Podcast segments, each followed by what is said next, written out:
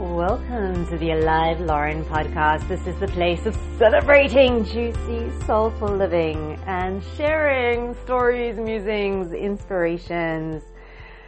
I was in a conversation with a friend the other day and she mentioned something about like pulling herself together or just being mindful of certain thought processes or avenues she goes down where she becomes a little bit of a victim to her thoughts and it's just interesting what sprung to mind was Chris Voss. He's got a book, Don't Split the Difference.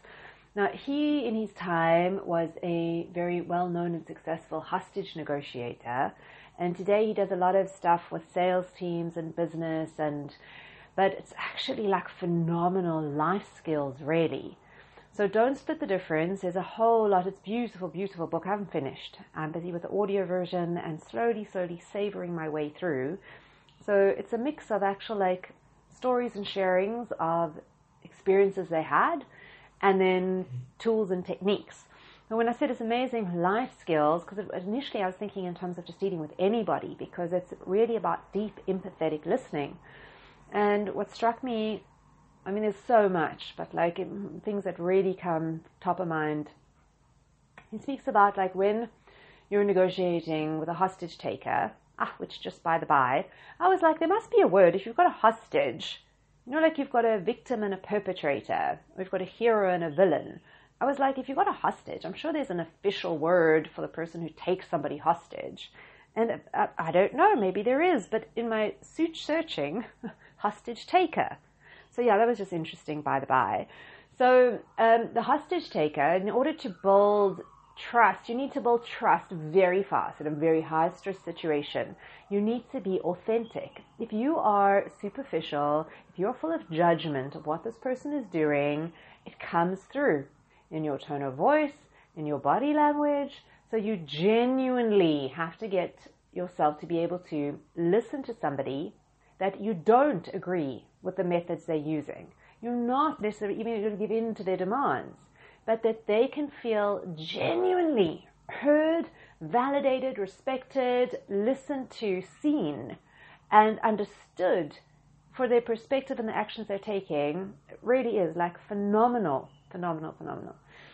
And the additional sort of layer to this with the conversation with my friend was I was like, oh my God, it's like we all should be reading Chris Voss's book to become the hostage negotiators for our hostage taking thoughts that take us hostage to a particular way of seeing the world or, or stuck with something, not letting it go and demanding things that are unrealistic and I can't change and clinging and judging and oh yeah yeah yeah yeah yeah.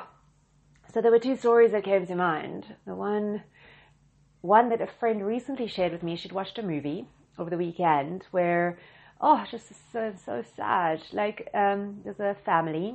Um, when the little boy was young, they were walking down the street and they were just playing, and then the dad was playing being a monster, and the mom and the little boy were playing to run away from the monster. And then they went and they like hid behind a car and they're crouching behind the car and there comes the daddy monster and he comes around and he's like! And the mom gets up laughing, and the little boy, I mean, like genuinely got a fright, and he darts out into the road. Oh, at exactly the same time as a car coming by, by, and he gets hit, and he gets into ICU, and he doesn't make it.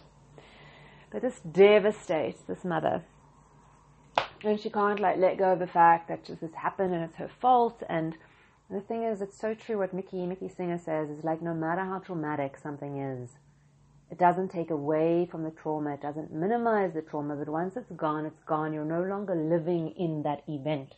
If you do, you choose to continue reliving it and making it as vivid and real and going down all these avenues.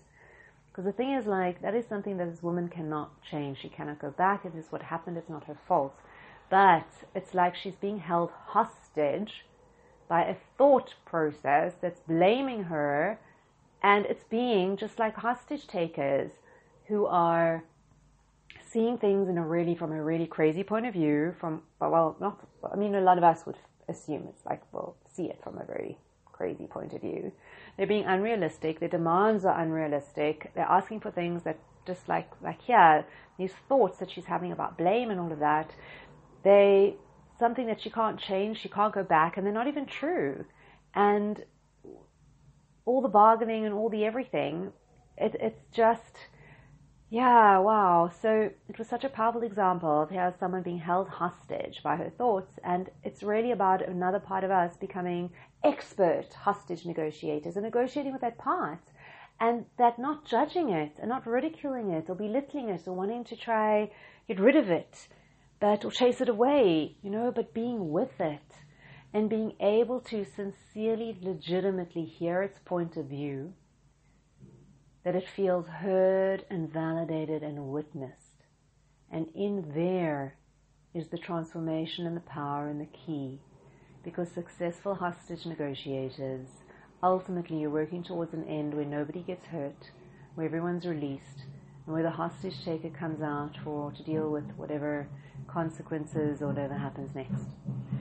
So, and that is the key, the key of being deeply, non-judgmentally validated, heard respectfully, even if you don't, you like, people, the hostage negotiators are not agreeing or condoning the methods or saying that they're going to give in to the demands, but genuinely getting to a place of being curious to deeply listen. The other example that really came up for me was um, was a very successful movie. I think won recognitions and awards. Promising Young Woman um, really like very very well done. Um, not one of those like walk out happy and inspired movies, but definitely very valid for this conversation of being held hostage by a certain event and thinking that then totally, totally rules somebody's life.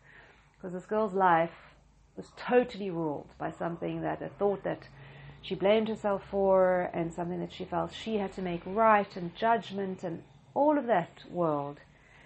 Um, so yeah, I am actually now looking at Chris Voss in a whole new light because never mind me thinking this is phenomenal skills for just engaging with people, but not about my own inner world and my own hostage taking thought processes. Oh, so if you don't have time for the whole book, they do. God, I don't know his website, but you'd find him.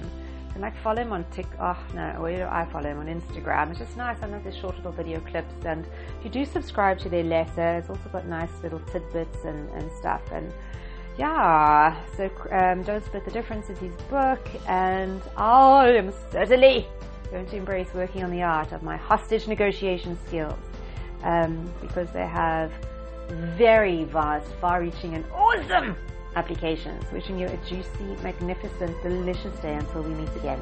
Mwah.